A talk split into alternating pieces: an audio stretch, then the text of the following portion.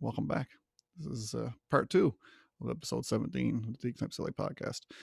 Episode 17 is the Rob MacDougall episode. So if you didn't get a chance to catch part one, I highly suggest you do watch uh, episode one. Uh, loaded with stories, so many great stories about coaching John Tavares and lacrosse from the time he was eight years old till like 13. Uh, working for Don Cherry on the Grapevine back in the 80s, working at the Hockey News with Bob McKenzie, working at the Toronto Sun uh, as a cartoonist. Just so much great stuff and people he's met. Uh, his Walter Gretzky story is quite uh, quite a favorite of mine. So Rob's class guy and uh, definitely one of my favorite guests we've ever had. So make sure you catch part one. This is fantastic. So part two uh, is a little different. We uh, we created a slideshow basically of uh, a bunch of Rob's art and photos over the years, and, and basically get him to tell a story behind the prints or the, the, paintings and the inspiration and stories associated with the people who he painted and and, uh, and provided the artwork to. So fantastic stuff. If you uh, if you're listening on Spotify or any of the other providers, Google Podcasts, Apple Podcasts, um, you'll get even more out of it if you uh, watch the YouTube feed because again you'll see the art that he's talking about. But you can still listen to all the stories, of course, through uh, uh, the Spotify app. So again, guys, thanks for tuning in. We love you guys. Uh, don't forget slam that subscribe button. Uh, we got lots more great content coming. So without further ado, titter tatter, let's get at her.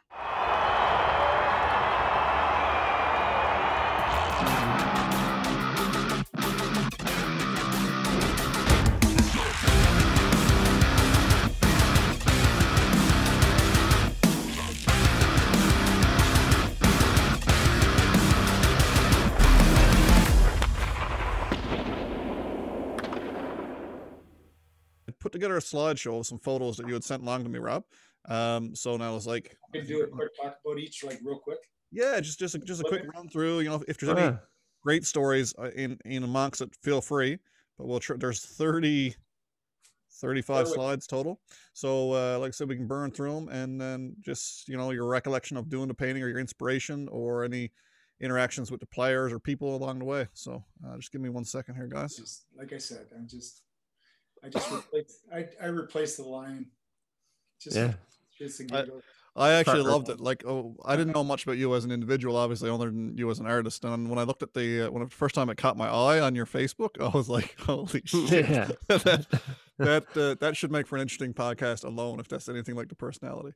But uh, not worrying about your brand, if, if you know what I mean. Like, uh, I when I post on Facebook, I I don't worry about if it's going to destroy my career. I've already been good at it myself, so uh, I don't I don't sweat it. You know. Yeah, that's right. When I do this kind of stuff, I'm just telling the people, you know what? I'm just a, I'm just just like everybody else, just trying to have a little bit of fun. You know. Yeah, no shit. Don't, don't take it too serious.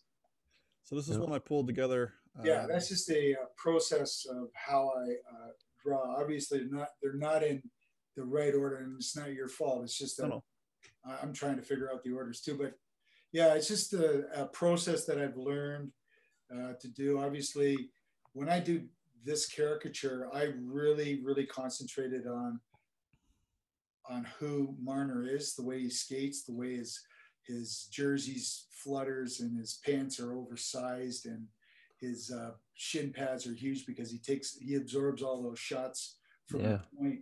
And so I, you know, like instead of just drawing a, a really dynamite caricature of the person's face and then throw on a body like they do, I wanted to capture the whole essence of him. So that's that's what I did. So um, that went on the t-shirts as you can see in the upper left corner. Yeah, yeah. I've never, I've never heard of that kind of stick before. What's the money what's stick? Yeah, he's a money. money. He's money. I think. it's cool detail. And then uh, I, I love uh, I love that photo. It's awesome. Yeah, like I like the details. Fun, you know, like okay. Yeah, you're all in the details. Uh, the top left was uh, that was when uh, uh, I was in um, Don's living room about four days after Rose, his wife, passed away, and it was pretty devastating. I mean, everything about it. But uh, um, when she was sick, um, I know that Don and his daughter, uh, Cindy, uh, planned to make a Cindy, uh, sorry, a Rose Cherry home and make it for kids with uh, you know serious serious illnesses or or terminal to make you know make their life happy for their last days. And so Don wanted to, to do something, and I I wanted to contribute in some way. So I presented the this idea of turning uh, Ron MacLean and Don Cherry into the scene from the American Gothic, where where the uh, Yeah. It has actually that that painting as the husband and wife. It was actually that guy's daughter, but nobody knows that.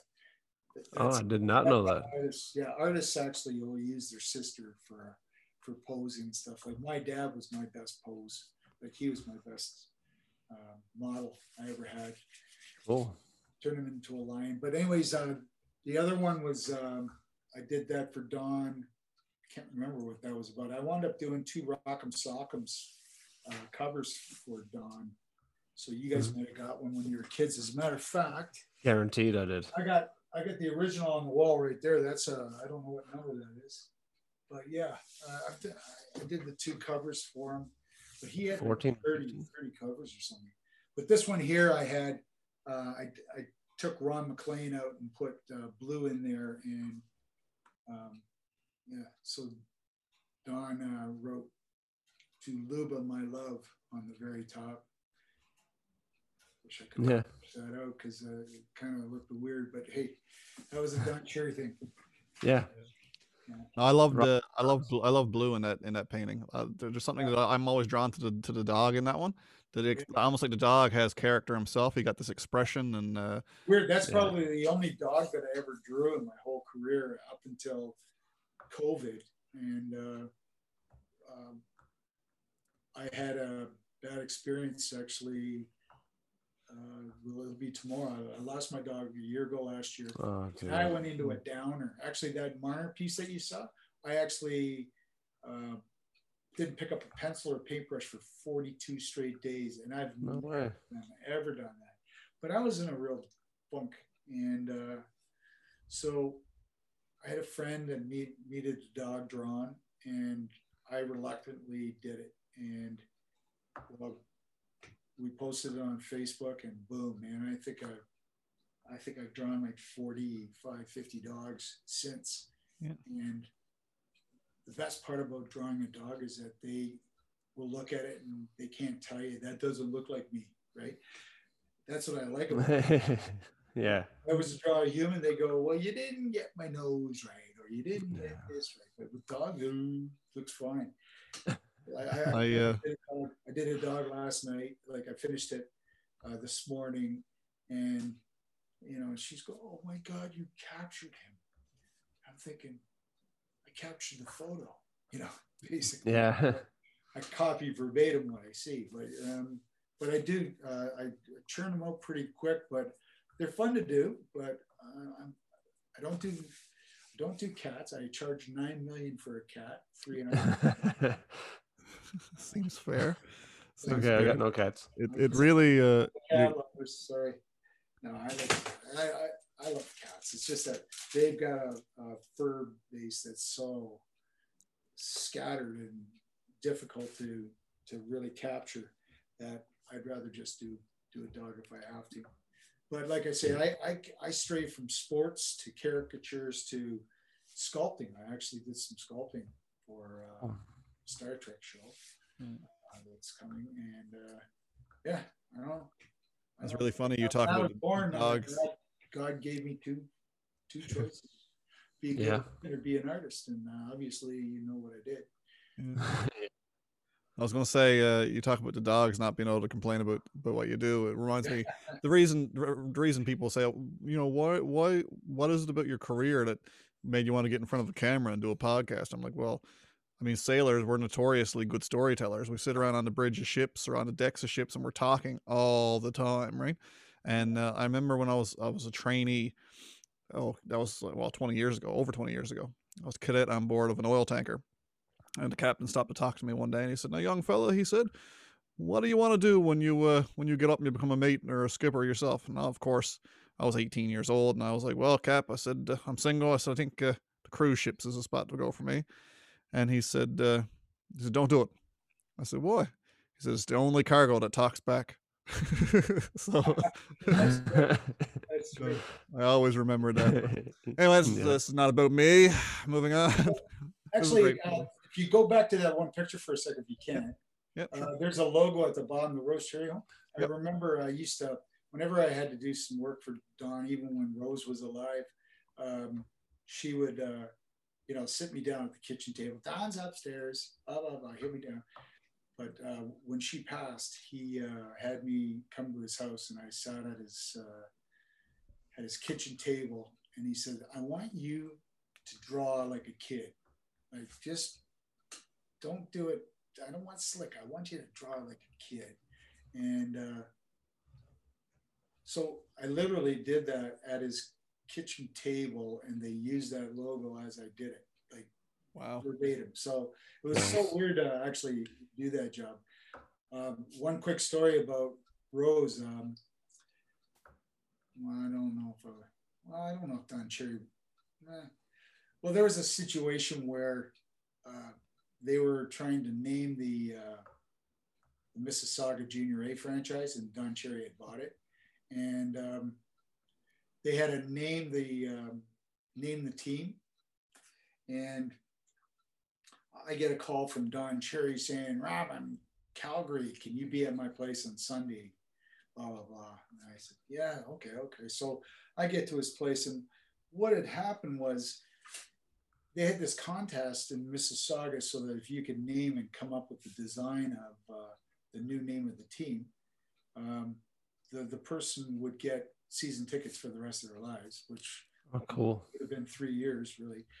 Uh, that's how team was. But uh, what Don Cherry wanted to do when he sat me down is that he had all these designs that people had sent in from Mississauga, and they had already chosen the name Ice Dogs, but they still had other names going on out there. And Don's going, no, no, no, we're going to use the name Ice Dog. But you see this one? I like this one. I like the head here. I like this one here. I like that. Can you actually put that all together? And I'm sitting there going, and uh, so when I do that, do I win? He goes, Yeah, of course you're going to win. I'm going, I don't think that's going to work because I work for you. I've done your shows, I've done your Rock'em Sock'em. I just don't think that's going to work. I was being really honest with him. He's a bit frustrated, but weird because by the time I got home, I had a message on my phone from Rose going, Rob, you're right. You're right. We're we're gonna go this way. We're, we're not gonna do it. but when Don was upstairs,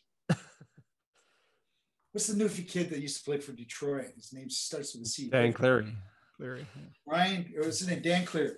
So Dan Cleary. So um, Don had been um, a big fan of Cleary, and he had uh, back here in Ontario at one time we used to have those vans on the side of the road to take pictures of you uh, for speeding. Mm-hmm. And so I, I, get to the kitchen. She's made me a cup of tea or something. I'm sitting there and she says, Oh, come up to my fridge. And her fridge was just like lock solid with photographs of everything. And she said, so she points to this black and white picture, and you can see this huge white Lincoln. And you got, you got this huge pumpkin head silhouette and it's Don Cherry, right? And she says, "Look at look at how fast he was going. He was on his way to Belleville to see Dan Cleary." And I went, oh, no he says, wait, wait, wait, take a look at this one. I looked at it. It was an identical picture. It's like the same car, the same pumpkin head silhouette. And I go, "Where's that?" He says, "That's Don coming back from Belleville watching Dan Cleary." You know, so this is funny, funny shit that you see on people bridge doors. You know? That's awesome, actually. Yeah, that's excellent. Okay, so I, I, did a lacrosse celebrity game. I had guys like uh, Brendan. No, Brendan didn't come that. He went to another one. Uh, but I had guys like Stan Jonathan, uh, Joe Nieuwendyk, uh, a lot of uh, pro lacrosse players. Uh, Alan Frew from Glass Tiger. Oh yeah. Actually, Walter Walter Gretzky was there. Uh, Don was there. Uh, wish I wish I knew this question was coming, or I, I thought. But yeah, we had a lot of celebrities. We had the Toronto Raptor dancers there. We had uh, um, just uh, a lot of radio personalities and TSN guys came out to play. So, and it was a promotion with these two lacrosse teams playing each other. So this is actually uh, at the side of uh, Don's house. He had to go get a suit on and, and he tried to pretend to rough up the kids. Actually, my kid with the monkey face is uh, that's Dylan, and his best friend is Justin Wilson Kirby Follett. There goes the Follett name again. Oh yeah. Uh-huh. Awesome. Well, these actually, interestingly enough, these two kids now are adults and they're business partners. Oh, cool. And a, they do housing appraisals together. Oh, cool. They're, wow. they're lifelong buddies, best man, you know, that kind of thing. That's All right, awesome. next. Yeah, so I start, I had a buddy named John Morgan. John Morgan was um, partnered with uh, Tragically Hip, the uh, the actual band. They started a cannabis grow Yep. growth Up. I believe it's called. Uh, so John John Morgan, um, his son was playing for my lacrosse team, and John Morgan was a firefighter, and um, he would always show up to my practices because he was our trainer, and he always stunk a dope. I like I say to my assistant coach, I said, "This guy's fucking plowed every time he shit it. I wasn't sure what was going on, right? He was he was actually a uh, he was in the grow op business. He was a real hands on guy, so he would actually go into those grow ops and do all. I, I I don't know how it is, but it's the light bulbs and pruning and but yeah, he stunk of dope all the time. But he made off like a bandit when they uh, sold sold off his shares. So he did really really well. So he knew a lot of guys in in the cannabis community, and I I was asked if I would do a painting of uh, Bob Marley. And the tradition, there's something traditional between um, Rastafarians and Lions, and everybody out there who knows about it will look. Well, what are you doing? Why would you do a painting that you didn't research? And I'm guilty. I I put a lion with Bob Marley, uh, uh, with a you know smoking smoking a big dude, which you like to do. And uh, but I wanted I, I, I this kind of was like my my uh, Gord Downie. I wanted to show like if you look at the bottom section of that painting, you can see that I'm recovering the shapes of all those leaves, and I actually went around the whole painting to recover those uh, the shapes. So if you actually see that painting in its finished form, it might be in the later part, but yeah. So and I I also made this really cool uh, smoke coming from the dude.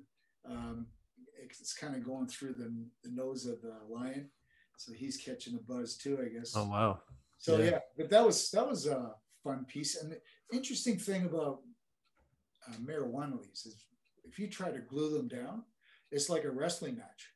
Oh, Uh, is it? get the one leaf down and it's trying to get back up. It's it's almost like trying to put a lobster in a boiling pot, which my dad always said was a bad thing to do. My dad Yeah. Cape, Breton. I don't know how the Newfies do it, but Oh, we've done lots of that. but Still do. you know what I mean? Like uh, every time I glue the leaf down, it start to try to escape. I'm thinking these frigging things are alive, right? Yeah. So I finally did glue them down, and they stayed down. And then I painted right over top of them. So what you see on the right was before, and then you see the process. So was That's amazing. okay. Next. Does uh does painting on the, the the the marijuana leaves bring up the street value of your fucking of your work or No, the original anyway. since they legalized it, I mean, you, nothing on that. So these are these are like the dogs that I was telling you about. But it's interesting because when I draw them, um, I literally oh, so we're, we're coming back to Johnny Tavares. So what you guys are seeing right now is the backs of my Johnny Tavares with the A on the jersey. Remember, I told you that I spent like thousands of dollars getting those ones with the A's. Well, guess what? I just flip it over and I use the backs of them. So I'm making my money back. on- No way. Yeah, that's what I've been doing. thirteen hundred and sixty five dollars is the math on that paper. Okay. So, anyways, each one of those things is literally the back of a Johnny Tavares print. So, if anybody actually in the year 3000 take it apart, they're going to say, freaking hockey player doing on the back of this. yeah.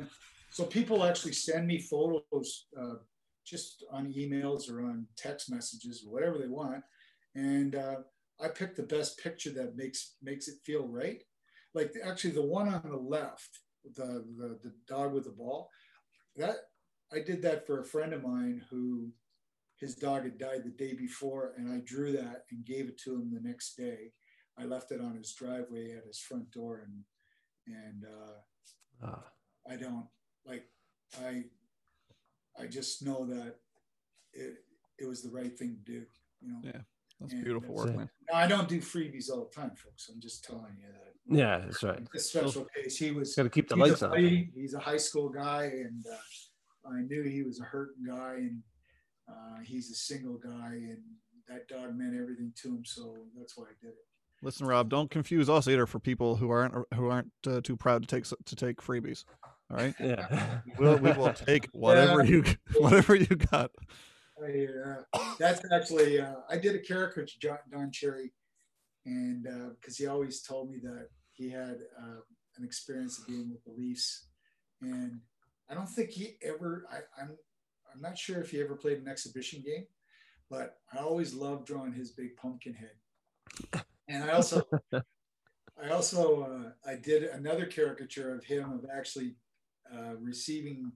He was on, uh, I think it was Rochester, and they won the Calder Cup. And uh, the other guy that was in the picture was a guy named Jack Butterfield.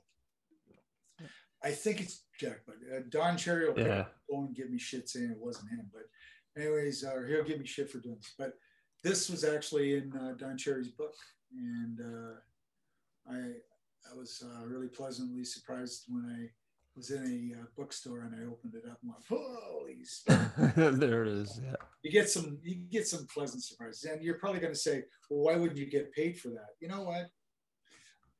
It's okay. I'm I'm cool with that. This is uh, yeah, the Wendel.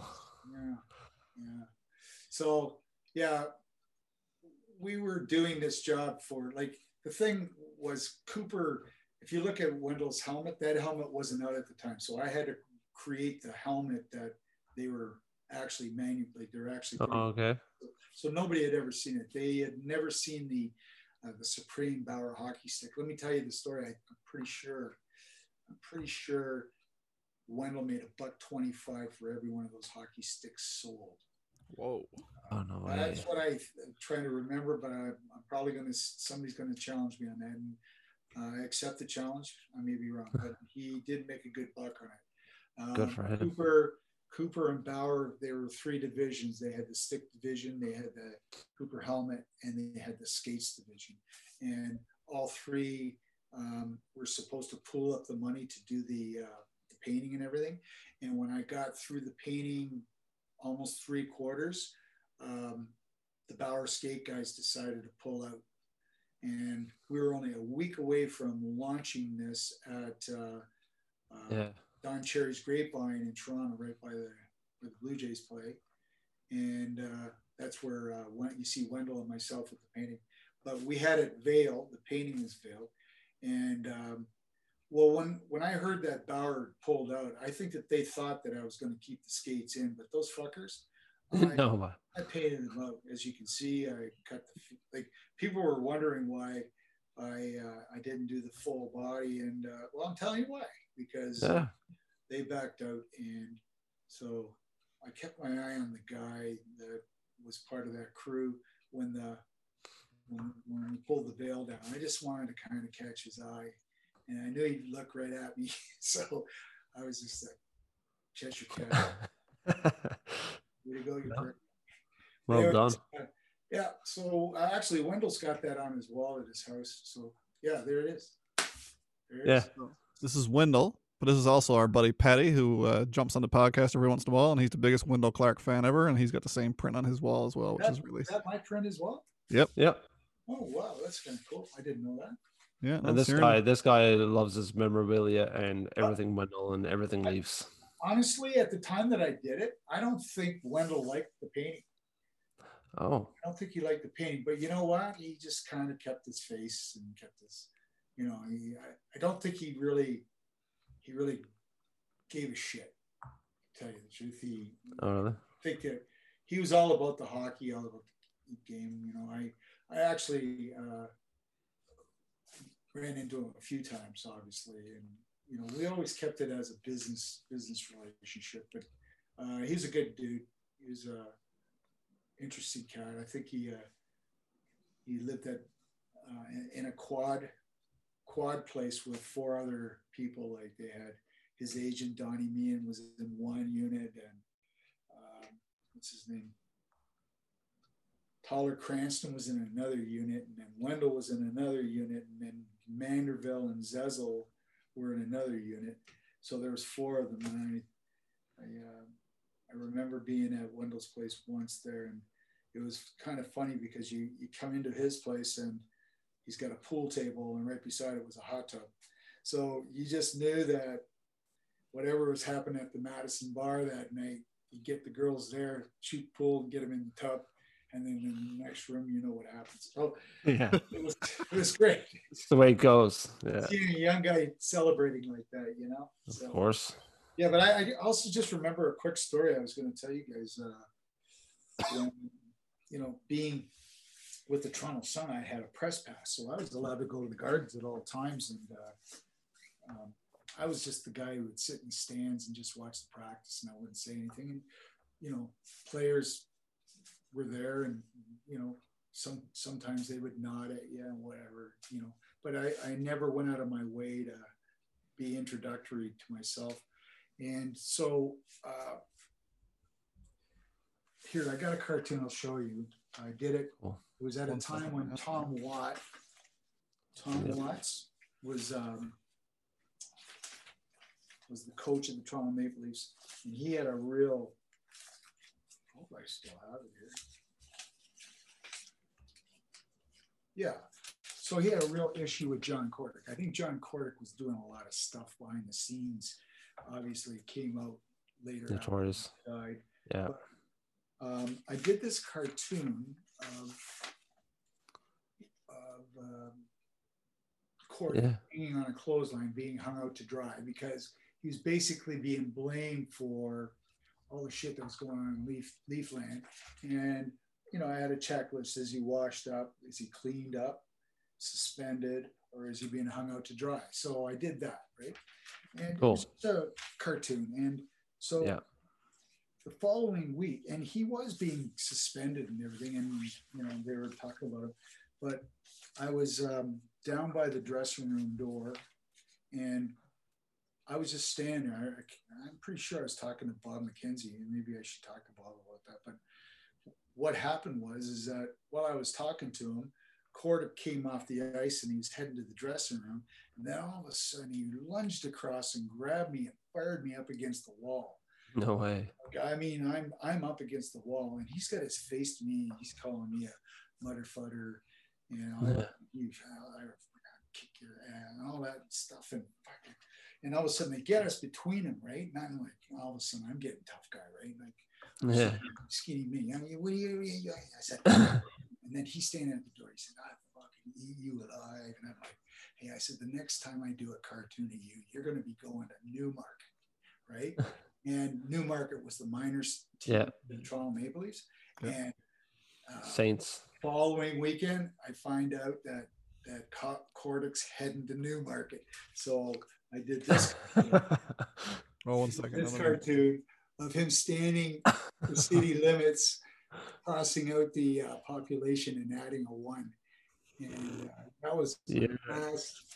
Like I honestly, I, you're a brave man.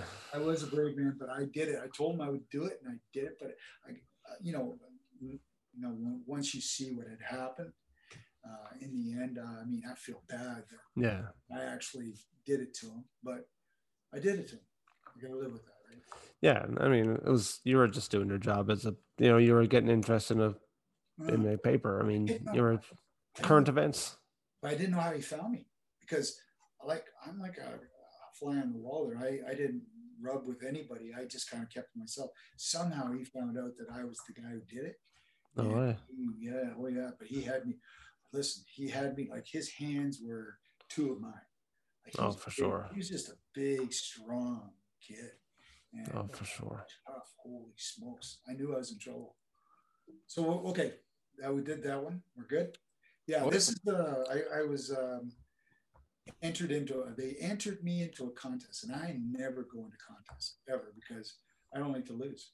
So, uh, but I did enter this contest, and it was to paint Wayne Gretzky, and they selected mine over uh, hundred entries, I guess. And so you on the right you see the printed version, but the left, and uh, um, yeah, I mean, I, I remember like I captured his humpback, the way he skates. I I really wanted to bring my cartoony caricature feel to it by making that stick come right at yes. me. Yeah, that's I how I think love that it. Pops. probably- Really pops. Yep. yeah, that was probably the biggest thing. But um, the one thing that people don't understand uh, in the art world is that there's a lot of people that draw from photographs, obviously. But the problem uh, here, here's the reason why uh, photographs are suspect because a camera is only one eyed. It takes a picture of, like, to give you an example, if you watch, uh, you go and look at a old um, Sports Illustrated, you'll see a picture of Joe Montana throwing a ball directly at you or the camera, and um, the hand, the hand is smaller than the face. When in fact, if the hand's coming towards you, shouldn't it be larger? So if Right. you guys watch Marvel magazines and you see Superman, Superman's hand is here. Now look at the size of my head, right? My head's Mhm. smaller than the hand. Well, that's that's where I was really captivated by um, utilizing the camera and interpreting interpreting what the camera was giving me, but also using my resources for my own um, learning mechanism of how things work. So it, you'll see that the one leg is fading into the background.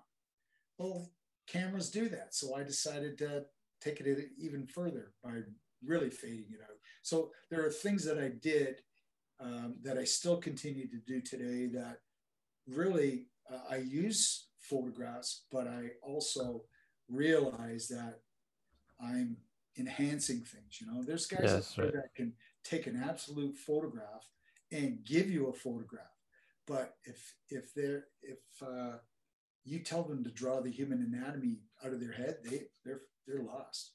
That's right. They Yeah. don't know how to do it. So I mean, the, the the term being an artist, I think artist is is a person that's creative, somebody that changes things, just like.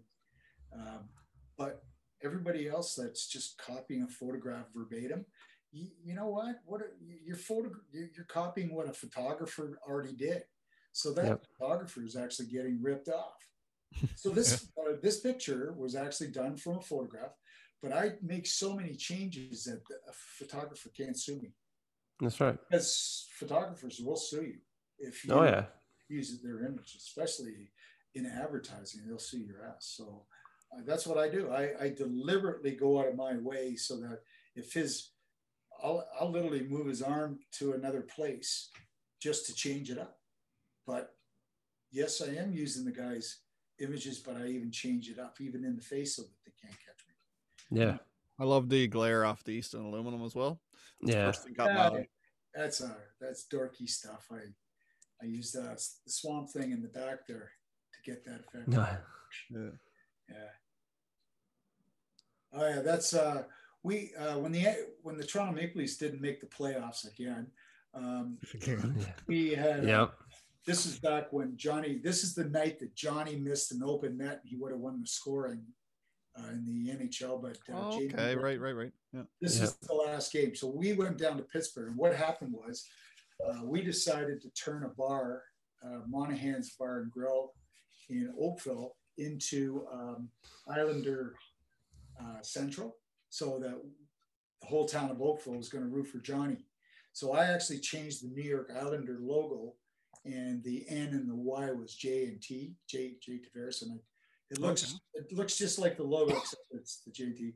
But um, these four jerseys we brought down for him to sign so that we could do giveaways at the bar in Oakville. So I just took these guys. So those two little kids that you saw, um, Dylan and uh, uh, Kirby Follett is there, and my daughter. So I took them all down, and we had jerseys. We wore these jerseys, and if you go into Pittsburgh wearing New York Islander jerseys, this is a bad move to make, especially bet. you're in the men's room and certain guys trying to piss on your leg. You know, which Yeah. it no way. one of the guys Classy. picture, but it wasn't me. But I'll tell you a funny story. Like Johnny comes out of the dress, like you know, he comes out of the dressing room. You see how the the arena is empty, and and the only other people are the people in the stands behind, and they're all family members waiting for their their kids, sons to come out. Well, these two clowns, Dylan and Justin, grab Johnny just like when they're kids in the dressing room. You know how you I told you about sibling rivalry. Johnny's in a suit, and they got him by the feet and his hands, and they're they're dragging him up the stairs. And this guy's a superstar hockey player, and uh, it was pretty comical. I thought that the security were com- coming to get us, but Johnny was laughing about it. But yeah, but that's what I mean. Like he's still he's still Johnny. He's still a kid, you know. Yeah. So, anyways, uh, yeah, that was a great trip. We actually drove down there. It took us four and a half hours, and it took us four and a half hours to get back. And guess who had to drive? Me. Yeah. Oh yeah. This is uh, this I did this for Johnny for his 21st birthday, so he could Okay, so that's the one. officially drive legal. But his mom told me that he had already um, um, two of his uh, BMWs. I think. What, is that a BMW or what? Yeah. Beamer. Yeah, he, he banged up two Beamers uh, because because he's Johnny. So um, I I put him in a bumper car, and uh, I hooked up the uh, you know that thing behind that hooks up to the electrical wiring. I hooked it up to Yeah. the uh, Las The Vegas. That's where he celebrated his uh, his uh, Twenty first. 21st. But it, this will give you an indication he's a dork. Yeah, guess what his favorite beer is? Moosehead. Most heads. Thinking, Oh no way. What are you doing? So all the all the bumper stickers, all the bumper stickers are like in the one corner is the Oakville lacrosse one, the New York Islanders, the Mississauga Tomahawks. He played for Buffalo Bandits, Team Canada, London Knights, Oshawa, and the uh, he played for the Marlies in the in minor hockey.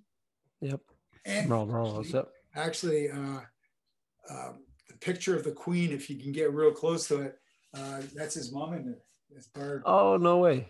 yeah i don't know she the other thing too is that johnny's nickname back on the team was fly because um, he used to watch his uncle on videos all the time and his uncle used used this one thing that he dove across the net you're actually allowed to leap through the crease as long as your feet don't touch he leaped through the crease and he'd throw the ball far corner and the goalie would get beat every time. It's a fantastic play. Like if you ever look at it on uh, YouTube, it's it's amazing to see it happen. Well, Johnny, he's like, I told you, he's as slow as can be, uh, but he wanted to dive across the crease this one game, and when he dived, he, he landed like a rock. Like he didn't even get he didn't get any acceleration this way. He just went boom.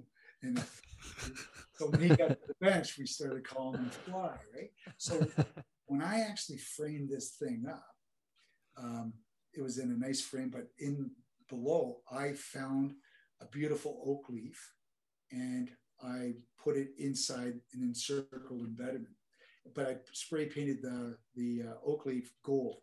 But I found this green dead fly in my studio on the wall. it, was a bitch, I'll tell you, but used all the glue on the four legs and I pinned it to that fly, right? So I sent it to uh I don't well anyways, Barb phoned me up and she says, There's a fly stuck in the painting, right? So she actually thought that the fly got into the painting and I I put the fly in there on purpose. Anyways, Johnny was he was the only one who got it. When he looked at that, he went, Oh yeah.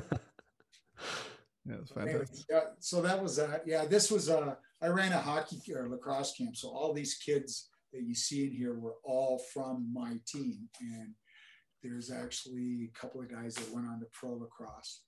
But uh, Johnny was in my camp and uh, um, he would bring lunches this big. Like his mom, she's Polish, right? From Polish descent. So they they would give him these lunches that could feed the whole dressing room, but Johnny could just he could power it back. But yeah, we did a camp together, and then uh, they ran a story on this, and there's some good quotes that Johnny talked about our program and how it helped him. So there's there's a lot of things that we put into that program, and uh, I'm going to give you guys an acronym: TROSAPONDO. TROSAPONDO. So trust, trust, respect, unselfishness, listen to instructions, stick to the game plan, attention to details, preparation, accountability, win the small battles, no fear, uh, discipline over emotion, outwit, outwork, outwill. And we live by that. That was our creed. And after every game, or even before every game, we would recite that because something would happen in that game that one of those those commandments of that TROSAPONDO would jump out. Uh, you'd say to Johnny, uh, well, what jumps out in, in this in this game? Attention to details or win the small battles. That was always a, good one. The small battles, uh, I'll tell you, if you've got a team that wins the small battles, that's when you see the scoreboard in your favor? So, um, yeah, so Johnny lives by the, that TROSAPONDO. Now, he doesn't remember the word TROSAPONDO because I've honed it, but all those, like I, I decided to make it a word that nobody's ever used, but everybody knows it. So all the teams that I've coached the last 10 years know TROSAPONDO. Um, Johnny and my team, they just knew the commandments. We didn't have a, a, a, thing to recite. It just it just came to me. So the, the principles that make that kid, uh, I'm not saying that we did it. I think that um, whatever happened in the hockey world, I think their coaches did a fabulous job of John and honing him what he is too. But I think that we're like a village, right? We're all trying to make everybody the best that they can be, right? Yeah. My opinion, uh, I mean, John Tavares has been a, a, favorite player of mine long before he became a Maple Leaf. That just was icing on the cake for me. But the thing that I always, cause I, I fell in love with John Tavares in his World Junior days. I mean, I just thought he was the greatest hockey player of all time. Oh, yeah. Uh, but I always said I feel like John Tavares has cherry picked life. Like he's really he's really went into life and took all the good things out of life that he needed to make himself. And because uh, I mean, he, to me, he's just an exemplary exemplary human.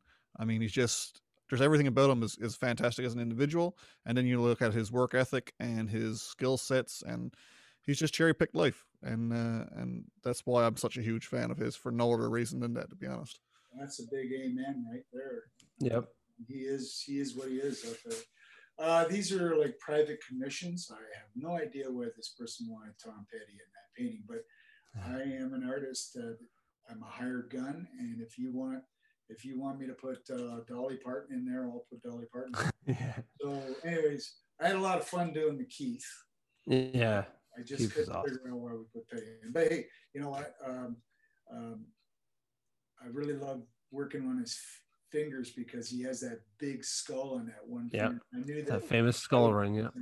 And and I also noticed that he wears those sweatbands on his head and he, he pulls it right back so he's got like a six head instead of a four head.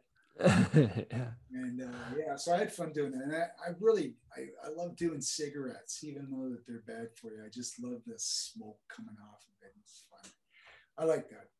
You haven't heard yeah. Keith Richards anyway. Why, why he had a pink guitar is because the client wanted him to have this pink guitar. Yeah, this is uh, Wendel and I. We were at the Duke Street Diner right across the street from um, Toronto Sun. Well, the Toronto Sun is a bit of a walk, but um, yeah, Wendel and I signed all these prints and uh, had a great dinner there from uh, a buddy of mine who owned the bar named Jim Kalutis and Billy Kalutis. They fed us, and uh, Wendel was really, really. He thought the food was fantastic. He went upstairs and met Jim Kalutis' family, and they were all little kids. And I think Wendel actually inspired the one little kid because he wound up at least getting a scholarship at uh, Davenport as a goaltender in the in the uh, university, and uh, he actually wound up going to the SPHL. Hmm. So I mean, um, Wendel was taking shots on him upstairs with a Nerf ball. Uh, so it was kind of cool to see a, a big kid and a little kid having yeah. fun. You know?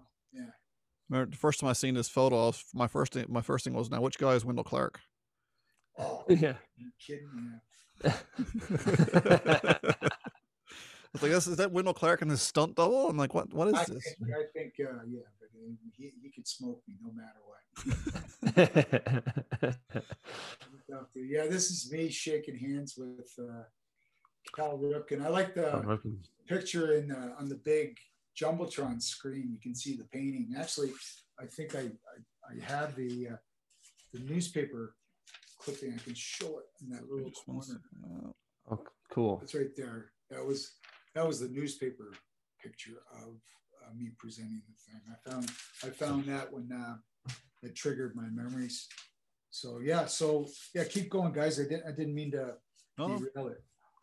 So No, uh, I always jump back. Ripken's a big one. Okay. Yeah. yeah, that, that was one week after 9-11. So the whole uh, the, the whole sports world was shut down. Yes, it was.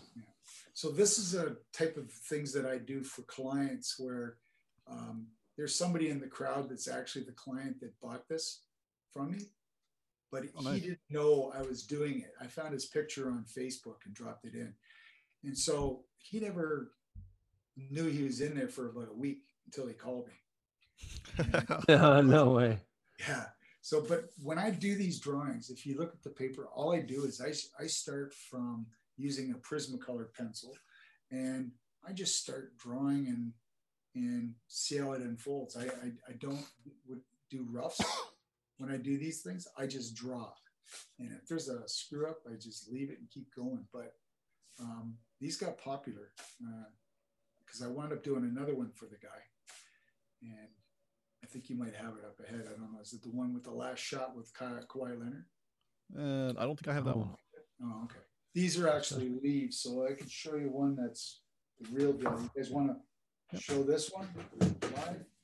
Um, this is these Amazing. leaves are these leaves are hand picked and laid down to form the shape of the leaves, and then I I literally I don't know if you can see it, but it's it's it's it's a dog's breakfast. That's all I can say. It's like leaves are actually touching the glass here, and it's so ripply. But I do That's the actual great. logo on there, and these these are the actual leaves on the very edges, right? And um, yeah, so They're fantastic. anyways, so keep her going, boys. Yep. Sorry, boy. Yep. Yeah. So I, I tried them in white red. Yeah, this is Gary Bettman.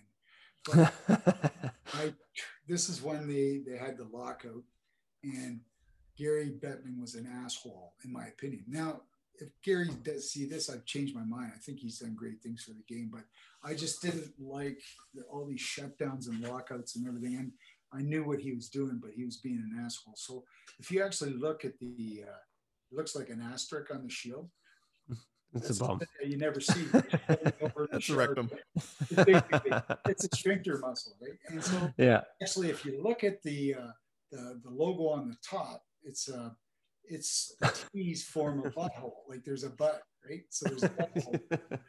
And uh, the put details are incredible. buttholes on the, uh, the leather helmet. So I I found Captain America, and I like that kind of helmet. So I put all these little details into it. But you know, like I've got it as a plug, and I've got the Stanley Cup as the rubber thing from the. Uh, Plunger. Yeah. plunger. yeah. six pack of beer. he's got the gold jockstrap. Who knows what that means? But uh, if you look at the logos on his chest, those little circular, they're all little pucks, but it spells Don. and he's got a cape for the American. I, I know. I, I kind of spent too much time on that poor bugger, but No, was great. yeah, it was fun to do. And I gave him, I gave him um, figure skates because I, I just couldn't see him wearing real hockey skates. So should we boo Bettman now? I guess just boo. yeah. But like I say, you know, I think he's done great, great things Yeah. for the game. So, Yeah. unless, yeah. So the unfortunately we got a, a blurry Gord Downie, but th- there you go. Um, Yeah. Those things are for sale. Like uh, uh, I think they're 23 by 20 in size, and they, they sell for 150 framed up.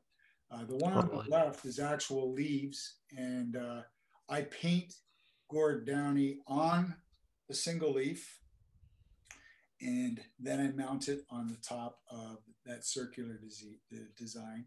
And the leaf that's in the uh, embedded thing, I put the Tragically Hip logo in there. Mm. And I, I was selling those for like five, six hundred bucks a piece. But uh, there is a lot of work that goes into those. no doubt. You a, you a fan of the hip yourself, Rob? Or? Yeah, I love the hip. Yeah, yeah, yeah. us too. Yeah, big time. Rehearsals, isn't it? What they say. Yeah, this is uh, Gord Downie or uh, Gord Gord. Yeah, another yeah, Gord. Yeah, he was. That's him signing a painting that I did at the Conn Smythe dinner, right at the table where I I had just finished the painting. So it was nice. It was, it was good to meet him. Actually, the painting wasn't done, but I had to get him to sign because he had to get up to the head table. Because if you look at the one leg, I didn't get a chance to paint the, the white oh. band. Yeah. But I, I finished it once it was done. Yeah. Yeah, he oh, really liked cool. that painting. He asked me if it was for sale. I, I, there wasn't much I could say because it was being auctioned off. That was that was what I was doing. So. Oh no. Yeah. Yeah, this is me, and uh, I'm. This is 2014. It's two months before the 70th anniversary for um, the Happy D Day. D Day, and mm. um, I was sent over with a crew of guys. And we were all volunteers, three French Canadians and the English guy. Uh, so we had to um, take down uh, all the, the paint because these things hadn't been painted since, since the 40s. And so we had to uh, refurbish two of these uh, military installments. And we finished um, three days ahead of schedule. So uh, I decided to bolt. And uh, I went and rented a car and I went to Dieppe because one of my friend's father was in Dieppe during World War II. So I wanted to make a pil- pilgrimage there. Then I I uh, I went right across France. I wound up with Vimy Ridge. I think I had seven hundred dollars in speeding tickets uh, oh, no because they have all those uh, cameras on the highway. And yeah. you get on a French highway and you're and you got a Frenchman behind you. They're freaking out if you don't speed, right? So yeah. I'm getting pushed to speed, so I speed. And I had 700 tickets, but um, what you see on the far left was my inspiration as uh, I got to uh, this town in Belgium called Ypres, and it's Y P Y P S E or something. It's spelled it's Ypres, and there were some major major battles there. You probably probably heard the word Passchendaele. Yeah. So all those area, that whole area was just crazy. Like, I mean, people are still getting killed from. Um, unexploded bombs from yeah that's right.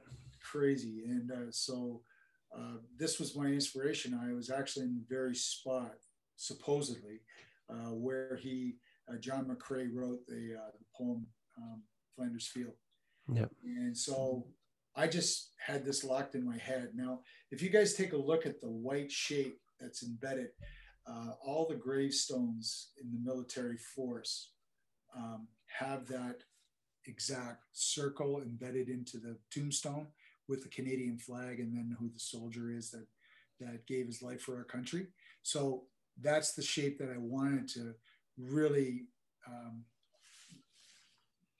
get across. And I actually went to a, a lawyer and I actually secured the rights to that shape because the Canadian military hadn't been in a war which needed these kind of tombstones since uh, uh, World War II. I know that Korea, it was not considered a war; it was something else. But they said conflict. they never renewed that copyright. So for fifteen, it cost me fifteen hundred bucks. I own the copyright. I could have actually gone out and made these tombstones and made it work, and I would have been making out like a bandit. But uh, my lawyer phoned me and said that the Canadian uh, military overrode my copyright. Oh, okay. I lost it. So what I did was I came up with a plan B, and if you use a real, real maple leaf that's made by God, let's say, and you pick it, you dry it, you paint it, and you put it on, and it looks like their copyright, it isn't theirs. It's oh. the one of a kind, because copyright infringement is when you multi, you know, you multi- yeah. multiple things. So yeah, every one of these things I do one at a time. As a matter of fact, I'm doing 25 of these this weekend for the Legion because um, they just made an order. But yeah, uh, so I had that poem uh, etched in old copper gold, copper and gold mixed together, and it was fairly expensive to do that. But I wanted to get the essence of the antiquated look. I wanted it to look like a 1918 piece, you know, like yeah. they used to use those crazy looking banners across the top of that. Yep. So that was uh that was to me, uh, I think that what really sold it was I don't know if you've got that picture of the heart with the gravestone. I don't know if you uh, I'm not. So sure I, my, my dad was World War II vet, and his best friend was killed in Holland during uh, Operation mm-hmm. Market Garden, and he was shot by a sniper, and he was buried in a little town called Groesbeek, and I knew that I had to go see him. I had to go visit my dad. It was sort of I had to fulfill this, right? And I remember getting to that graveyard at seven o'clock at night, and the sun was going down, and it was just me and like 3,000, 3,000 soldiers laying there resting, and it was it was very very emotional. I don't know what you know. You oh, caught up in something. You're by yourself, and you finally get to where you want. And I literally did not know where he was buried. I had to walk to every grave. And the cool thing was, and I, I, if I ever get a chance to do it again, I'm going there with 3,000 poppies in a bag, and every one of those graves is going to get a poppy. But when I left Canada, I had 62 poppies in my in the bag because that's how many people were in the town of Donkin, which is just south of Glace Bay. Um, and that's where George George came from. And um, when I found his grave, I spent about 10 minutes making a big, huge heart shape of using poppies, right? And I left that there. And honest to God, man, and, uh, I've got that picture, and every time I see it, I got to stop and just take a good look at it. It's kind of cool to meet your dad's buddy but yes, in a weird way, is uh, obviously he's not. He's really quite the experience. There. But to be there, to know that uh, another MacDougall came to, to visit, and his name was George McDonald. So yeah, MacDougall McDonald. So it was great. It was really great to mm-hmm. do.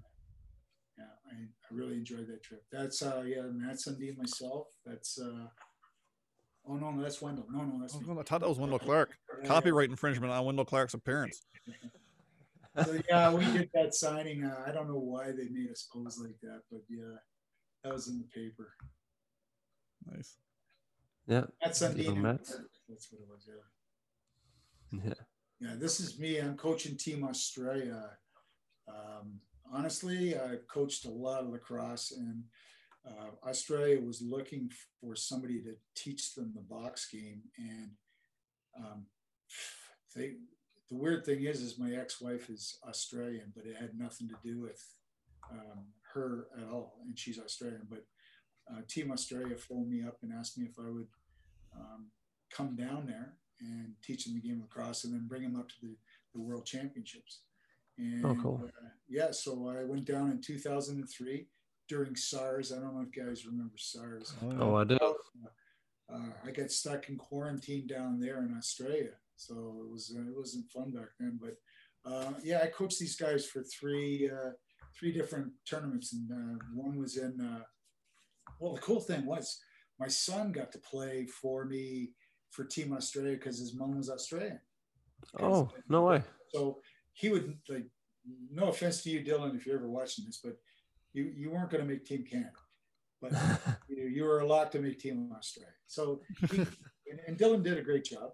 But um, I do remember our very first game. These guys had never played uh, Team Canada, and Team Canada was the best in the world. They had John Tavares's um, uncle on there and everything. And uh, I do remember that I was interviewed at the end of the first period, and they asked me what I thought after we were down 17 nothing. And I said, well, we were right in the game until the national anthem was over. but, but, Australians are a funny bunch, eh? Like they, yeah. they, they do all these rules. They impose all these rules. Like I mean, you're going to charge two dollars if you're late for this and do the. Next thing you know, there's uh, by the middle of the tournament, they're all breaking the rules, right? And uh, one particular day, we we had a horrendous tournament because they were just getting their asses kicked and they weren't very disciplined, but they're really amazing athletes, but they they just weren't gelling as a team. But one morning we had a, a team meeting where everybody's supposed to be there at eight o'clock in the morning. I get to the lobby and there, there's like six of my players all sleeping in the lobby on the couches, which didn't look good, right? It's not good optics. They're sleeping on the couch. They're sleeping behind the couch. They're under the curtains. And I'm going, what's wrong with these guys? And where's the rest of the team? So I go up to the second floor, which is our floor, and I'm walking down the hall, and there's a sock on the door, sock on the door, sock on the door, sock on the door. And I'm going, ah, so that's why all these guys are sleeping downstairs because all these guys have got girls in the room, right? So yeah. I bang in. Then I get to my son's door, and there's no sock on the door. So I, I knock the door, and my son's there. I said, "Why aren't you down here?" He says, "I slept in." I said, "Get your ass down." He says, "He says, Knacker was." Fucking, fucking a chick all night and he was doing it right on top of me. I couldn't get to sleep.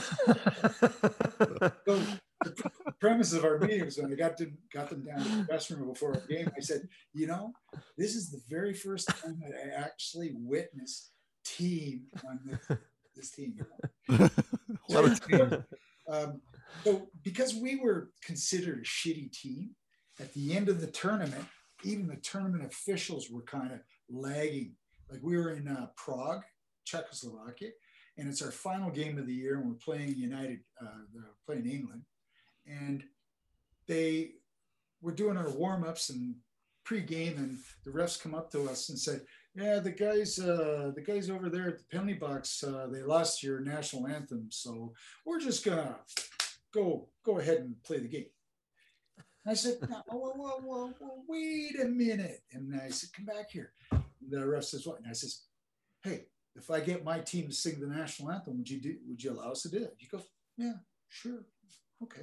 So I got uh, Kefa, who was our captain at the time. I think it was him or Hammond. Um, and I said, once you get your guys together, you line up on on the line, and I want you guys to do your best to sing the national anthem. And it was a, it was probably the best highlight of the tournament when the arena was silent. Well, it was silent because nobody's there, but it was also uh, just full of parents and family and everything because it wasn't very well attended game. But these guys, when they sang that song, uh, their national anthem, it was so loud in the arena. You know what happened? The English team all stood on their line and they started to sing uh, God Save the Queen. And some goof and the clown from England had one of those kazoos that goes, eh, eh, eh, eh you know, it was great. It was great timing. But that was the that, that was a great tournament. At the end of the the, the game, uh, the Aussies and the, the Brits got together and shook hands, and they were actually pretty happy and proud that they actually did that. That was a pretty cool thing. Very cool. Yeah. So this is James Dunn, and if you look down at James' uh, right leg, James was 12 years old. He had um, the exact same cancer as uh, Terry Fox, and Terry had to have his um, leg removed right at the thigh down. Now, in James' case, uh, when they removed his lower leg, they took his foot off and literally attached his foot backwards. So his heel was facing you in this picture, and his foot would be backwards. And the reason that they did that, so that when he had his prosthetics, he could hook them on with comfort and he could have full mobility with his his his actual ankle became his knee now. It was a really fantastic. Like to, to see it without the uh, prosthetic on it's it's pretty odd looking but very effective looking. So um, how i met james was through bob mckenzie. Mckenzie gave me a call and it was actually the night that james was to have the surgery. So somehow bob mckenzie hooked up with james and uh, anyways, he uh, wound up um, Bob gave me a call one night and says, "Can you help me out?" And I said, "Yeah. What do you want me to do?" Like, I'm there. Let's jump in. So um, I wound up giving him a lot of apparel and and artwork to do fundraisers like this one.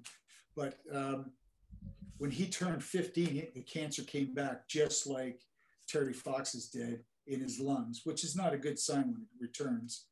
But somehow the chemotherapy that James took uh, worked. And I think James now is 20 years old and he's probably the top player on our sledge team for Team Canada right now. Oh wow! So it's a great. He's a great story, and he's a he's a really good kid. Like uh, solid. His mom and dad, his whole family, great great people, and uh, um, he's uh, James has had a lot of support. Both Bob and I still uh, do James. Uh, we'll try to attend his games and stuff like that. And pretty amazing to, to watch a sledge hockey game. I'll tell you, it's it's a pretty dirty, rough game. Yeah, they had the World Championships here in, in, in, Newfoundland a couple of years ago, and I was gone at the time. I, I didn't get to see it. Amazing, yeah, crazy. But he's, uh, this kid's uh, he's skilled. He's uh, like I, and he's actually a big kid. Like right here, he's he's probably 18 years old, but I think he's like six three now. But he's a big dude. Um, I think he would have gone somewhere in hockey had he uh, had this not happened to him. Mm-hmm. But look at it shows you his athleticism. Yeah, absolutely. I, I just I just like that. I don't know. Take a look at the. It looks like there's just too many freaking hands in there. Yeah, no. You know, I saw that bottom one. The bottom one doesn't look right. Yeah, that's really odd. I guess that's his hand. Yeah. That's weird. Yeah, that's his right hand. Yeah. Oh, okay. Yeah, it's definitely not your hand. You're eight feet long. Fair enough. Fair enough. I saw that earlier. Yeah, this is when Brian came to Toronto. I don't know if you guys uh, were popular with the Leafs, uh, like you like the Leafs like you do, but this is when oh, he yeah. came down and he did his press conference, and uh, this is the same year that uh, Obama came in, and Obama had a poster like this that said Obama, and it had all these colors in it. So I just thought I'd do um, Brian Burke. Actually, I think Brian Burke got one of these shirts himself. Probably. Um, yeah the, the big words of the day were belligerence, truculence, testosterone, pugnacity. and you know what? He had all the right intentions. He brought in Kessel and stuff, and you know, I just, I just knew that that kind of game wasn't going to work. You couldn't slow them down. So on the right, you have uh, obviously a few years ago the world's most popular or the more, world's most interesting man with uh, Dos Equis. He always say, "Stay thirsty." Stay Yeah. thirsty. Mm-hmm. I thought it was Joe Thornton. That's why I had, yeah. Well, you know what? The, w- the way I, I draw right now, it could be transitional. It could be me in, in 30 years. So, We win the but, player. uh, Yeah. a lot of people don't notice that I slipped in the Stanley Cup. You see where I slipped it in? I do not. Hold on now. It's in the smoke. Ah, so Oh. it is. Wow. So, um, and I also slipped in the stubby because that was the last time Yeah. I Leafs won. And I had put the cigar in because uh, the Sacos guy did that. And also, uh, I know Ricky Vaive thinks that's him. Oh, so what's up with the Also, you 45 too. Uh, 45 on the sleeve. years? That time, that 45 years since they did it. 45 years. It wasn't Bernier. I changed that, and when we did the uh, another round of T-shirts, I put 67 because Okay. I, I, I would never have to change it again, right? Yeah. Yeah. Right. And hopefully, I I don't have to release this again. I hope No. I hope you never sell another one of those shirts after this There year. you go. You have no, to make a no offense, but hey, double zero is the new number that will go on that one. So this painting on the uh, left is painted on leaves again, and uh, that was a fundraiser that we did in 2006 for Team Canada, and uh, yeah, so that's Super cool. pretty much it. Uh, that was the cover for the Toronto Sun. The Toronto Sun used to. Uh, that was the thing about the Toronto Sun is that once I got in, remember I said I was working 125 a week. Then they started bringing me in for the big jobs, doing uh, things like this, so that they would literally, you know how um, um, the newspaper is folds like a book form. Well, around the, the whole newspaper, they used to do these wraparounds. So I would do these full paintings. And um, the, the fans would go nuts and they say, We want prints. So I remember I made a lot of money off of uh, doing these campaigns because the marketing department was taking all the orders from people and I was making a piece of the action. So it was great. I was, mm, no I, I wound up doing one. I think there's one up there in the corner. I don't know if I can move my thing for you guys. Yeah, I was looking at some of your baseball. Uh, I was a huge Bo Jackson. If I move my, uh, if I move this thing up, I don't know if you can see that, but you can see the Bettman. But the one on the inside there, there's a picture of the Leafs. That was one of the cover wraparounds, and that one was the biggest seller because that was the year that um, the Leafs made it so far. You know, they they got beat out by Gretzky's. In '93. Yeah, it was '93. But you know what? I what, what happened this year with that referee in hockey? Uh, Tim Peel, yeah. Yep. You know it, it made me think right back to 1993 when Wayne Gretzky clipped uh, Gilmour. It was blatant. He, he clipped him, and he didn't even get he, he didn't get anything, nothing. No. And I said that told me that the league was rigged. I just said, you know what, you cannot change my mind. You guys. Yep. No, I'm Toronto should have got to the finals. They would have beaten the Habs too, I think. Anyway, talk about that. Yeah. Too. So this is another. Uh, th- actually, this wasn't a wraparound. So this was a sports, co- like the cover of our sports department. So this would have been. Um, I got really busy because the Jays were really doing well, right? And so uh, every everything to do with the Jays, I was doing it in Toronto, and uh, so this was the uh, the lineups from the Chicago White Sox against uh, the just guys that I thought were the game breakers for the, the big hurt. Yeah. yeah. The big hurt, Frank Thomas. I was a big fan of him too. Yeah, yeah, I like Thomas. And then Paul Molitor, and I forgot the guy in the top. He's a he was a first baseman. I can't remember. Johnny Olerud. Olerud. Olerud, and then the, the pitcher was like MacArthur or something, or Mick. Uh, That's the guy I didn't. I can't remember. Yeah, I don't know that one either. I can't remember either. Johnny Olerud batted what 400 that year to our season. I was, I was actually uh, on the first uh, baseball photo you you put up and had uh, a couple of the Atlanta Braves. I've been watching a lot of the old Atlanta Braves pitching videos of Greg Maddux. Like yeah, I can't get enough of that. I can't get enough of it. I just watch like 15 yeah, minute videos. Yeah. So mm. these were uh, all these things what you would have found in um, in the hockey news publications. Uh, I, I used to have an actual page in uh, in the Inside Hockey magazine called uh, Face Offs. So you see Face Off in the corner. So that uh, caricature of Joe Sakic. Mm-hmm. That was a fun painting because I'd never used oil before. So that was uh, my first attempt at doing an oil painting. But it, obviously, it is caricature driven. Uh, obviously, the uh, Eric Lindros was not. That was actually done for a charity uh, fundraising thing. Uh, the the Wayne Gretzky one on the far left. I can't remember what, what happened with that. I know it was in some magazine. Now, Rob, you told me you went to New York one time to get uh, get something signed by Lindros, and yeah, you got your son into the into yeah. the locker room. So what happened was uh, it was just four months after 9/11, and uh, I did a painting of uh, Eric Lindros because he was on Team Canada. The upcoming, uh, I think the tournament was in. Uh, they won the tournament. Lake, not Lake Placid, down in uh, Utah or something. I can't remember. Salt Lake.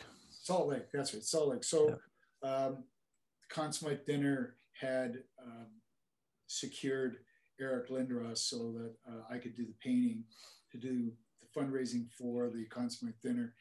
And that wasn't the painting that you're looking at here, wasn't the one I did. I did him in the Team Canada uniform. And I had to get a special permission from Team Canada to actually use that uniform. But uh, this required me to have to fly down to New York City to get uh, Eric to sign it. And I thought it was a great opportunity to take a 12 year old, my son, down with me because I wanted him basically I wanted to go to ground zero where the two buildings went down and I just thought it was important and it was a good age for him to take it in and see what the reality of it was. And um, so my son came along, but obviously we we had some funny experiences because um, uh, they made um, Lindros a healthy scratch because he had something going on with his thigh, and they were trying to save him for the uh, the Olympics. So he was a healthy scratch that game. So my son and I wound up going into the um, Ranger dressing room, and it was just me, uh, Eric. Eric was riding the uh, whatever that exercise bike is, working on his leg. But we're watching the hockey game in the dressing room, and we've got the prints on the floor. And every couple of minutes, Eric gets off the bike, gets down, and writes a few, and then he gets back. I mean, he wants to watch the hockey game. So we're watching uh, the Rangers against the Islanders, and the game's just going nuts. And Theoren Fleury picked a fight with a big, big guy. And uh, remember McCarthy? McCarthy was a big, tough kid. He was yeah. also a Ranger. So um, a big, huge fight was going on the ice, and we could hear all the rumblings because we're we're in we're in the gardens, right? We, we hear it all. It's all above you. Yeah. We're watching the game or we're watching the fight. So when you see the referee dancing uh, Theoren Fleury to the, the door to enter the dressing room. It's it was kind of comical because we're watching it on screen, and all of a sudden uh, you see him go down the thing, and all of a sudden the door goes up, and he goes, "Holy fuck! Did you see that?" and then he looks over at my kid and says, "Who the fuck are you?" it's just he didn't know what to say, and then then in comes McCarthy, and McCarthy was just as f bombs this and that. That. Those that mother bangers, you know, I was just it was a pretty comical. But uh, my son and then the whole team comes in because the end of the first period. So we're sitting, we're, we're in the middle of the dressing room, and the dressing room's full of guys, right? Surprisingly, how many guys smoke c- cigarettes during in between? yeah, that, that was interesting. But but the next day, um, uh, we were staying at the Edison Hotel, which is the cheapest hotel in New York. And we wound up going to uh, see uh, where the World Trade Center was. And it was still oozing smoke, and there were still oh, yeah. bodies coming out with flags on. And I forgot they had some symbol that they knew that a body was coming. Like it was a si- signal to everybody in the area to remove your hats because some somebody was found there bringing them out. And but it, the thing was like it was it looked like a big cauldron and all this smoke was still oozing. And i remember we went to a uh, greek restaurant you know the pick up pick up cheeseburger cheeseburger one of those kind of places. And they've got those uh, little bar stools and you sit at the thing.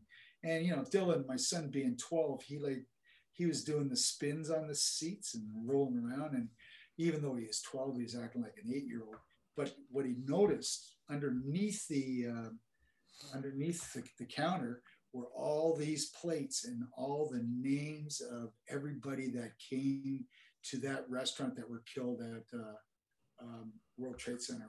It was oh, just, and the seats that we are sitting on, th- those were covered, and uh, that really, boy, both of us, both of us just went, whoa. That, the reality that we're actually eating in a restaurant that thousands of people perished. And, we yeah. and this was one of their favorite places. So it was almost like entering a shrine of some sort. And, uh, but it was business as usual that day, even though it wasn't usual. Yeah. It's heavy. So that's uh, Johnny and I in his mom's kitchen. Uh, Johnny pretending to be taller than me. And, uh, that's the original painting that's in a bar. I got a a bar that I uh, I'm, I I frequent when it was uh, open, um, but they're Sri Lankan run guys, and you know the only sports they know is chasing donkeys, right? So I didn't know what, you know, I always give them the gears on that. So you guys and your donkeys, but uh, their, their walls, like they're called a sports bar, they're called a sports kitchen, but they had um, pictures of Hawaii and uh, Paris and everything on the walls. And I had to tell him, I said, that, that's not going to cut her. I said, you got to get rid of that stuff. And I, will tell you what I'll do. I'll, I'll hang my stuff here. And that's what Yeah. I, so I want to hang my stuff here. Then I started selling my paintings off the wall. So there, No there you have it. Yeah. It's, I love that Tim Horton. Drinking them Tim yeah, Hortons. Double double. Love that one. Yeah, yeah. So yeah, I, I did that for uh, Chet Couture, who is uh, Logan's dad. So I guess Logan turned 31 a couple three weeks ago, and his dad always uh, wanted to give him something that he thought was unique. So I, once again, I laid down the leaves as you can see, and then did the the, the logo on top, and I went downstairs and framed it up as you see, so you can you can really jazz up a, an image. Yeah, no doubt. And so uh, the one on the right, that was Taylor Hall. That's when he was in his last year of uh, um, Windsor, I guess. Windsor, yeah. And um, he he actually helped me paint that leaf, and this was auctioned off for cancer. Uh, he had just lost somebody in his family to cancer, so there was a perfect synergy between me doing what I was doing with my turning that hockey player. So that hockey player, if you remember, that's uh, that was inspired by uh, Paul Henderson scoring that goal. So I, if you look closely, there's skates and there's gloves and stick. All I have to do is just place a, a leaf in the middle and it becomes a person, right? Okay, yeah. That's how it works. And uh, I've sold a lot of those over the years. But yeah, so that I met that was before he got drafted, and and uh, they've got film on on my interview because I had to sit with him, and I told him he would be the number one pick because he knows how to win because he's uh he was on two um, uh, sort of Memorial Cup teams. Uh, hmm all through his uh, minor hockey, he was always on winning teams. And Yeah. I you, I, I've coached a lot of hockey and a lot of lacrosse, and uh, winning is a contagious thing. And you can learn, you can learn to win, you know. And uh, that's something that I think that the Leafs are going to have to get through this year, and I think they will, because they got the right guys. They've got That's right. components. Like I didn't think uh, I didn't think Boston would do well with uh, Taylor Hall, but I didn't either. I'm wrong again, right? So, Mhm. but There's a theme. There's a theme here. Yeah. So I think, but he is a winner, uh, and uh, I think uh, Boston saw that, and you know what? Good for them. He's a he's a Yes. really good guy, a good kid. Yeah. yeah. Once again, you get your. This is uh, I turned our first uh, our first prime minister into one of my Kiss characters for celebrating awesome. his 150th birthday, and those leaves that are on his head are real leaves. So Awesome. that was a T-shirt that I sold here, and we sold a ton of those. And I uh, can see why. You know, it was, it was fun to do. Uh, one woman actually uh, tried to slap me in a bar, think, thinking that I put the Queen. She thought it was the Queen. How dare I do that to the Queen? And then I told her, I said, the problem with you ladies, that you all start to look the same at that age. You know? Whoa. Well, you got to give them, the gears. Churchill thing to say? they're giving you the gears. You know, I'll tell you. That's right. remember that uh, I was telling you that's you know uh, um, when Don Cherry got fired.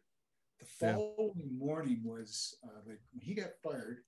No, no, the day that he got fired, it was the Monday morning, and I went to that bar, and I bought all the all the poppies out of the, the box, and my buddy and I went to the cenotaph for the service, and what we did was um, anybody who didn't have a poppy, we gave them a poppy. Just not to be an asshole, just to give them a poppy, right? So um, I even gave one of these guys, you know, those uh, ATF guys, those uh, security guys the police use with those big guns. I gave him Yep. one. He, he says, "Give it back." He said he, he told me, "Do not approach him because he's on he's on duty," which was I respected that, right? So then we went up to um, my buddy's father's grave, who was a war hero, and we left the poppy there. On the way down, my buddy needed to drive back to work, but we wanted to duck in and have a beer at a bar. So we went to this place called Gator, Gator something in Burlington. And uh, we walk into the bar, and my buddy's got a boot cast on because he had had surgery on his ankle. So he wasn't too functional. But we get to the bar and we're sitting there on the corner and we're waiting to get served. And um, we're just talking a bit. And they've got this bar that's got a crew of guys. It's kind of like Cheers. They're all in one corner and they make fun of everybody. And uh, me and uh, my buddy were strangers, so they were kind of giving us the gears a bit. And we didn't do nothing because we're in our 60s. What are we going to do? Punch out every fucker around? Who knows, right? So I, uh, we're sitting there, and all of a sudden my phone goes off, and my wife Sandy sent me a text saying Don Cherry got fired. And I immediately looked and went, Holy shit, Don Cherry got fired, just like that. And all of a sudden, these guys in the corner all fucking started cheering, going, Yeah, get rid of that fucking asshole. I'm going, Ah.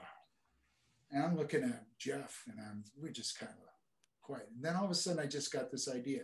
I noticed that nobody at that bar was sitting there with a poppy. Not one of them had a poppy. So I got up and walked around. I handed a poppy to the guy beside me. Poppy, poppy, poppy. I put about nine poppies around the bar. And then there's two side tables, and I put poppies there. And then I sat down and I just looked at them. And they just looked at me, and none of them, nobody would touch them. And then I just said, you know, when Don talked about you people, he was talking about you fucking people, right? yeah. We nearly, we nearly got in it, and my buddy's sitting there in a walking cast, right?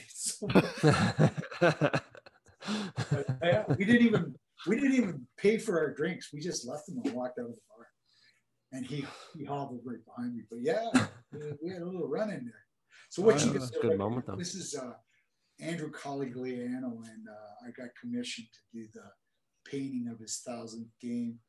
But he um, started out with Edmonton, and then um, went to Anaheim, and then he's currently with uh, Dallas. Now he finally got his thousandth game, man, but they they had to really tape that guy together to get him to the thousandth game because I know he was a hurting dude. oh, it had to be. Uh, yeah. So yeah, that was uh, that was fun. That's uh, uh, this is one of those uh, face-off pages again. Basically, I had carte blanche. I could do caricature, I could do realism, whatever I wanted, or I, I could just try uh, try an experiment. Whatever you wanted. And this one here was an experiment because I actually used real gold paint. So all Oh, okay. is real gold paint. So yeah, that was fun. I remember uh, I think uh, Medano, yeah, Medano contacted me about it, but I think it was already it was already sold. It's incredible.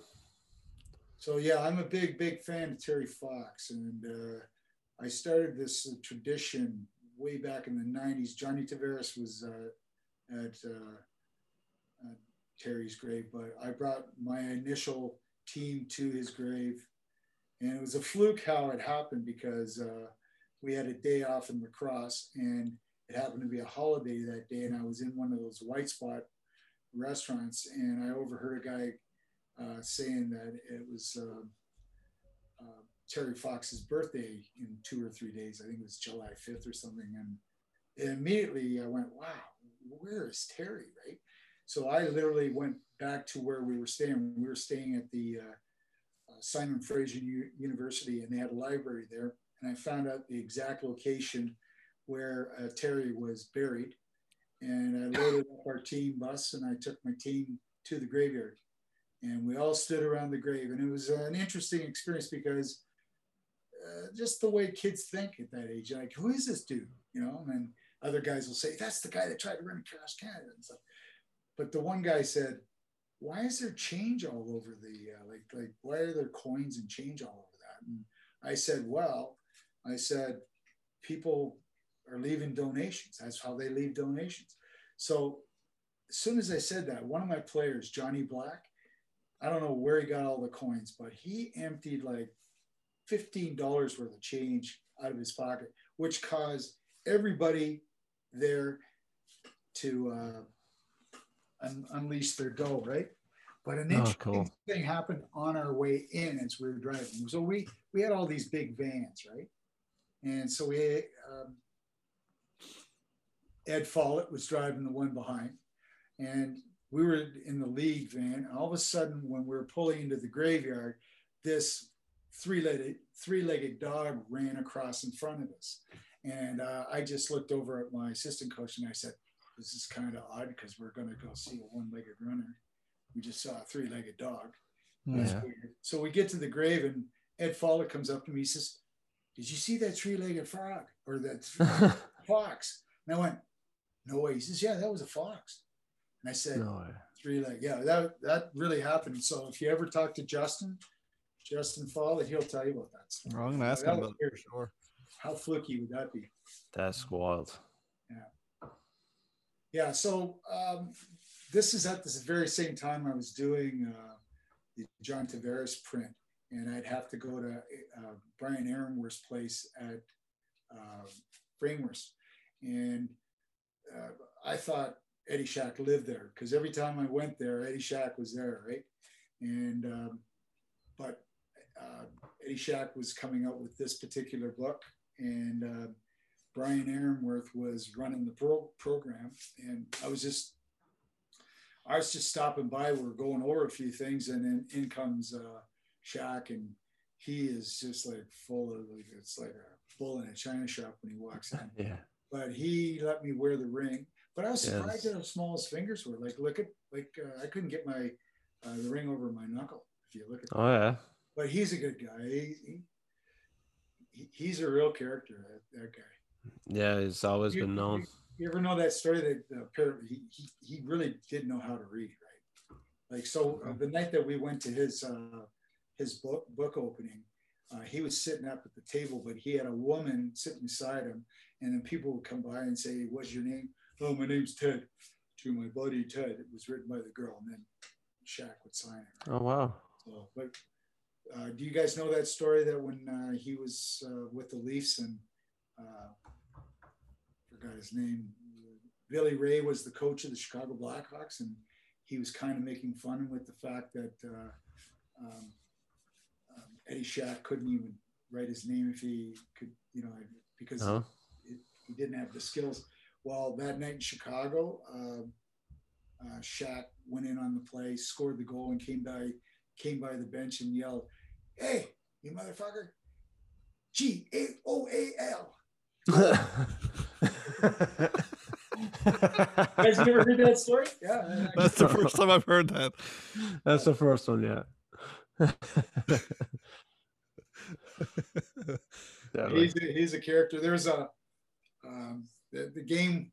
They were down like five to two, and they're like they're no, they were down five to three with two minutes left, and Shacky was had been sitting on the bench for two periods, and all of a sudden Imlach says, "Shacky, or get on the ice, get on the ice." So Shacky jumps on the ice and turns around. Hey, coach, do you want me to tie the game or win it? Right? You guys understand it? You know, because they were down by two goals. He was just throwing them out there for now. yeah. So this thing here, this uh, they inducted me into the uh, my town is Oakville, and there's Ed Follett in the purple shirt, by the way. Mm. Um, and these guys were all people in my life, and they brought jerseys from teams that they had played for on me, so I thought it was pretty cool. And I got a silver plate that you can put your uh, roast beef on if you. you know, it, was, Carve it up. it was a good good thing. Good night. That's the end of it there. Yeah. Thanks for uh, doing that for me, guys. Uh, Oh, that was amazing. Thank you. No, that's the best way to do it.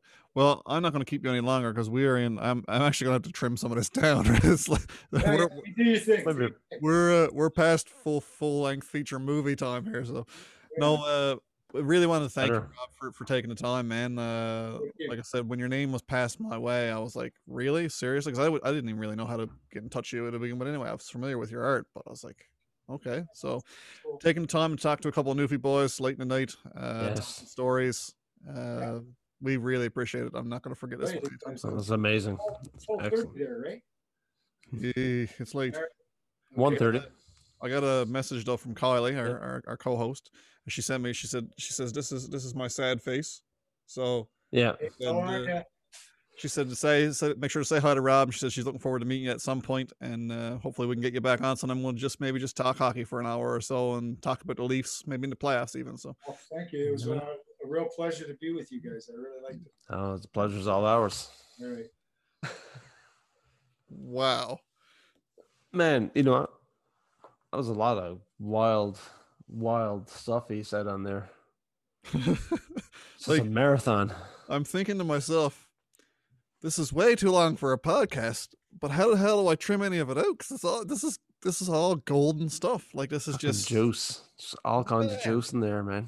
So it's going to be a challenge, but guys, when you watch this podcast, you're going to be watching the shortened version because holy hell, holy hell, I don't even know how Yeah. Rob's got a voice left. He's he uh he obviously thoroughly enjoyed And himself. And he was good to go. Yeah, There's Yeah. lots more. That the guy is. I mean, he's just been bumping elbows with everybody forever. forever. Almost 40 years. Yeah, absolutely. Across to hockey and everything in between, and all the celebs along the way.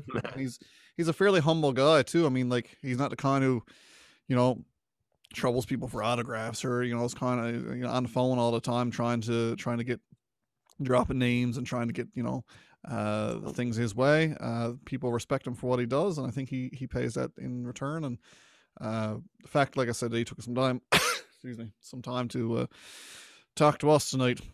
I'm just I'm still blown away. Just such That's- good content.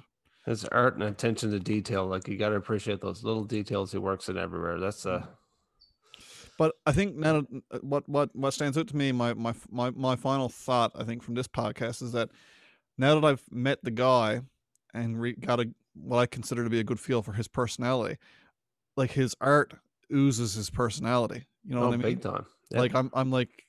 I, like it makes sense to me now. Like the, the like not that it didn't before. I just it made sense to me before as amazing art. Now it's like, oh, that's that's MacDougall to the to the That's- core. so, now if you enjoyed what you heard, uh, thanks for hanging in for the to, to the bitter end because it was a it was a long one, but a but a good one, our longest one yet. Um, if you're looking for any more content from us, you can check us out on uh, Facebook, www.facebook.com slash deeksnipesilly. Uh, catch us on Twitter uh, at sillydeek. Um, you can get us on uh, our own website, www.deeksnipesilly.ca. And of course, our audio feeds, which is growing on the daily. Um, the only catch with this one, guys, when you're doing a podcast about an artist, there's a lot of visuals. So if you're listening to the audio and some of it doesn't exactly make sense, uh, jump over to the video podcast and, uh, and give it a listen there as well. You'll see uh, we we went through a litany of Rob's art there at the end, and uh, that's where he was juicing us with stories. So, again, uh, available on Apple Podcasts, Google Podcasts, Spotify, and Stitcher. Uh, basically anywhere that you listen to your podcast. So, yes, indeed. yeah, thanks so much for listening and uh, and watching. And like I said, hit that subscribe button if you haven't already on YouTube. So, I guess that's it, Chad. Man, anything from you? No, man, it's all good. That's All right. amazing. Peace out, guys. All right, cheers.